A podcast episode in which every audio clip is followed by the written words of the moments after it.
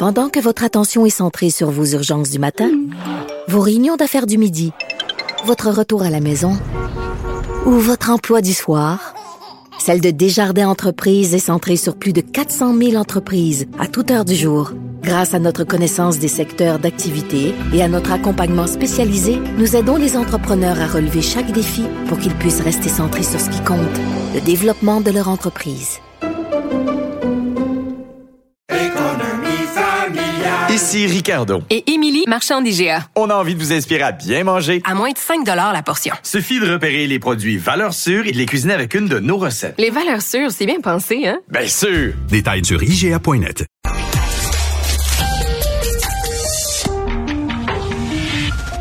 Cabochon. Personne maladroite, imbécile et inutile. Du Trisac. Un pouvoir naturel pour déceler les cabochons. Il a été ambassadeur du Canada en Chine de 2012 à 2016. Guy Saint-Jacques est avec nous. Monsieur Saint-Jacques, bonjour. Bonjour, M. Dutrissac. Arrivez-vous à suivre tout ce qui se passe avec la Chine, là? Parce qu'on a un paquet de sujets, vous et moi, là, à traiter ensemble. Ben, c'est difficile, là. ça, ça roule d'abord ce qui s'est passé à l'Université d'Ottawa, le recteur Jacques Frémont, qui accepte la demande de l'ambassadeur chinois d'empêcher les médias de filmer son allocution lors d'une conférence. Comment faut décoder ça?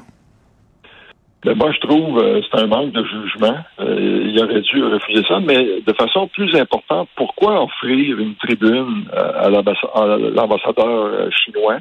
On sait qu'il va se servir de ça pour nous critiquer, pour dire qu'on est les laquais des, des Américains. Ça fait je trouve que c'est le recteur a pris une décision difficilement explicable. Mais ça devient une infopub, c'est plus une conférence. Si les médias sont pas là pour poser des questions, l'ambassadeur chinois peut bien dire ce qu'il veut. Ben, c'est ça. Puis là, pourquoi est-ce qu'on euh, accepterait ça? Puis dans tout ça, moi, je dis toujours, il faut appliquer la réciprocité. Est-ce que notre ambassadrice euh, à Pékin, la Jennifer May, peut euh, aller quelque part, puis euh, interdire la présence de journalistes, d'abord, il l'inviterait pas à parler. Puis, euh, deuxièmement, euh, il dirait, écoute, c'est nous qui décidons.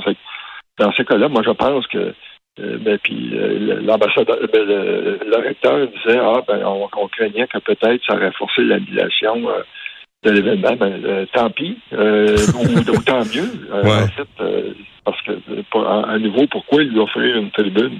Pour faire de la propagande. C'est ça. Ouais, dans une université où tu es censé être là pour le savoir et le débat. Alors ça, ben ça c'est une nouvelle, M. Saint-Jacques. L'autre, c'est Apple. On se rend compte qu'Apple couche avec le régime communiste, le régime chinois, et a limité la fonction de AirDrop en Chine. Et ça, ce que j'ai compris, c'est que cette fonction-là repose sur des connexions sans fil entre téléphones plutôt que la connectivité Internet. Puis les gens pouvaient communiquer. Puis là, Apple a dit non, on va pas aider les manifestants c'est pas nouveau qu'Apple couche avec le, régime? Malheureusement, non. Puis, en fait, ils sont euh, très dépendants de, la Chine pour deux raisons. D'abord, parce que euh, la compagnie Foxconn qui euh, fabrique les, téléphones, les iPhones, est dans la ville de Zhangzhou, elle emploie 200 000 personnes. Puis la grande majorité des iPhones, c'est là qu'ils sont produits. Puis deuxièmement, la Chine est un marché très important. Les produits Apple sont, sont très populaires. Euh, c'est un autre exemple que le régime chinois peut faire piller n'importe quelle compagnie euh, quand il le veut. Mais est-ce euh, avez-vous du moi j'ai du, un iPhone, j'ai un ordinateur Apple. Est-ce que je devrais me sentir coupable d'être complice de, de cette de cette entente là entre Apple puis, la Chine? Ben, en fait, c'est ça. Vous soulevez une bonne question parce que moi aussi, là, je vous parle avec un iPhone. Puis, c'est sûr que c'est un appareil qui fonctionne très bien. Puis euh, d'autre part, ben on veut pas acheter un, téléphone cellulaire Huawei euh, pour, euh, parce que là aussi on risquerait de se faire espionner avec ça. C'est que là, ça commence à poser des, des problèmes de conscience là. Mais Monsieur Saint-Jean, est-ce que quand on parle d'espionner le Huawei ou au TikTok là, est-ce que c'est réel ça ou c'est une c'est une, une inquiétude qu'on a nous en Occident? Moi, je pense que c'est une inquiétude réelle. Il faut faire attention à ça parce que les Chinois, euh, leur approche, c'est de collecter le maximum de données, puis avec les, algorithmes, ils sont capables de traiter ça. Puis on sait qu'ils euh, font des dossiers sur euh, plein de personnes. Puis moi, par exemple, sur TikTok, ce que j'imagine, c'est que euh, disons un jeune de 15 ans aujourd'hui, là, puis qui, met des, images un peu compromettantes, puis oups, euh, dans 15, 20 ans, il se retrouve en politique, ben là, euh, les Chinois vont voir, dire, bon, qu'est-ce qu'il a mis, puis est-ce que ça, il pourrait utiliser ça à des fins de chantage? Puis, euh, comme ça aussi, il y a de la valeur dans tout ça pour savoir, bon, qu'est-ce que ces personnes-là aiment, puis ça peut être utilisé à des fins commerciales pour essayer de leur vendre des produits. C'est qu'il il faut euh, faire attention à toutes euh, ces données-là. Dans le cas de, de Huawei aussi, il y a une loi en Chine qui a été adoptée il y a quelques années qui force euh, tout individu chinois ou toute compagnie à partager les informations avec le gouvernement si le gouvernement euh, en fait la demande. Hmm.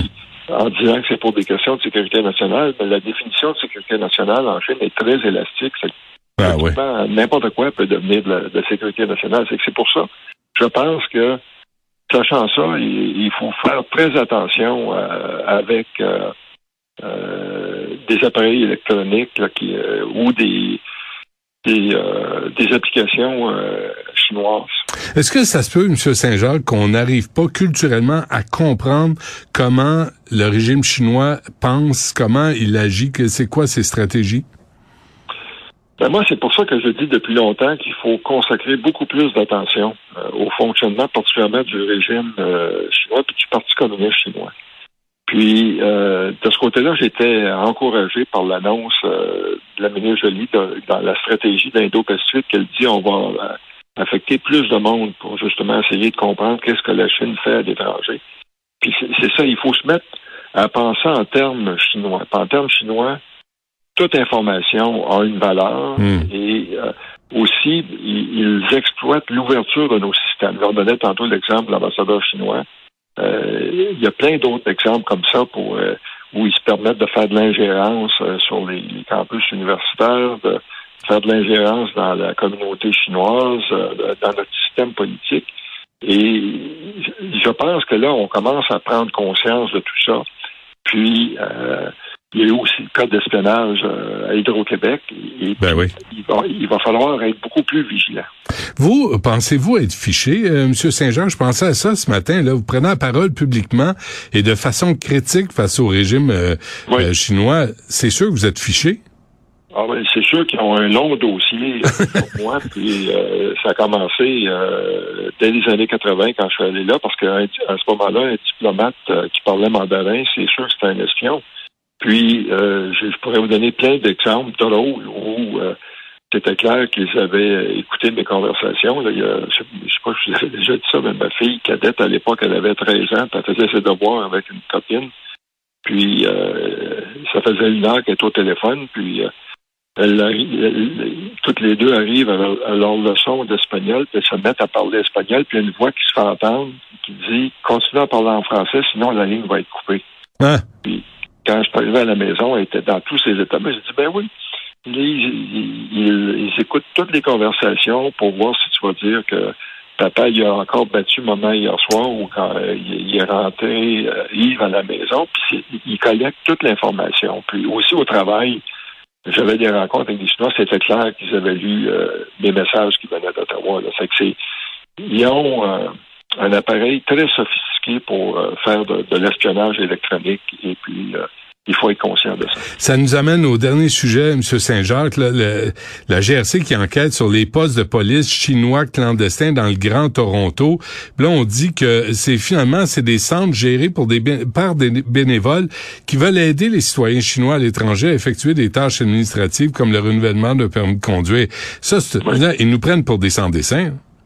Ben, c'est ça, c'est de la bouillie pour les chats parce que là-dessus, euh, la réponse, puis j'étais content de voir que Will là, euh, qui est le directeur général euh, responsable de la Chine, lors de son témoignage à un comité parlementaire, a dit euh, aux Chinois, vous pouvez pas faire ça parce que ça, ça se trouve à être des services consulaires. Les services consulaires doivent être offerts par l'ambassade ou par les consulats chinois, puis la Convention de Vienne puis, euh, sur les relations euh, consulaires, euh, sur les relations diplomatiques est très claire là-dessus. Puis notre relation, notre euh, accord bilatéral avec la Chine est, aussi très clair. Puis que la Chine dise que c'est des volontaires, puis euh, ça, ça fait aucun sens.